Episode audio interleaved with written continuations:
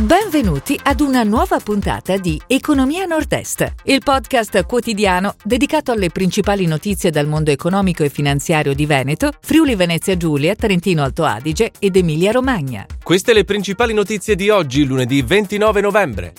Assindustria, Veneto Centro, produzione su del 13% a Padova e Treviso.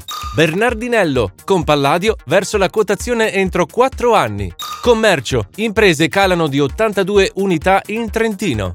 CNA, prime disdette dopo ordinanza comuni Rossi. F2I SGR acquista 70% Relife. Da Unicredit 10 milioni a Sacmi. Marghera, al terminal intermodale arriva la gru Liber. Assindustria Veneto Centro, produzione su del 13% a Padova e Treviso. Nel terzo trimestre la variazione della produzione manifatturiera nel territorio delle due province. Significativa in particolare la crescita del fatturato estero a più 25,9%. Bernardinello con Palladio verso la quotazione entro 4 anni. Raggiunto un accordo con la finanziaria vicentina per l'ingresso nel capitale di Bernardinello. Obiettivo la quotazione in borsa della società padovana attiva nel settore della progettazione, costruzione e gestione di impianti per il trattamento di acque industriali. Commercio. Imprese calano di 82 unità in Trentino. Alla fine dello scorso anno in provincia di Trento le attività commerciali iscritte al registro delle imprese dell'ente camerale e dedite principalmente alla vendita al dettaglio erano 3.548.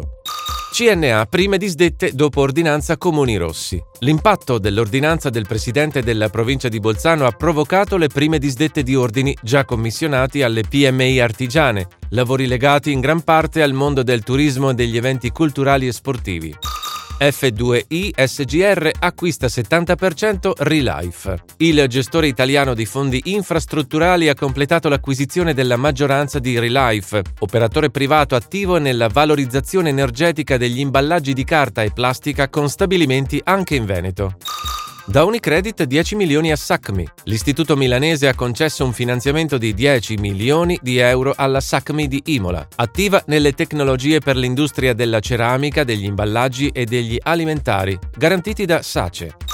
Marghera, al terminal intermodale arriva la gru Liber. È il primo investimento dopo l'acquisizione dell'Interporto Rivers Venezia effettuato dal gruppo Orlean Invest Holding, che fa capo all'imprenditore Gabriele Volpi. La gru semovente, con una portata di 150 tonnellate, ha un valore di oltre 4 milioni di euro. Si chiude così la puntata odierna di Economia Nord-Est, il podcast quotidiano dedicato alle principali notizie dal mondo economico e finanziario di Veneto, Friuli Venezia Giulia, Trentino Alto Adige ed Emilia Romagna. Appuntamento a domani!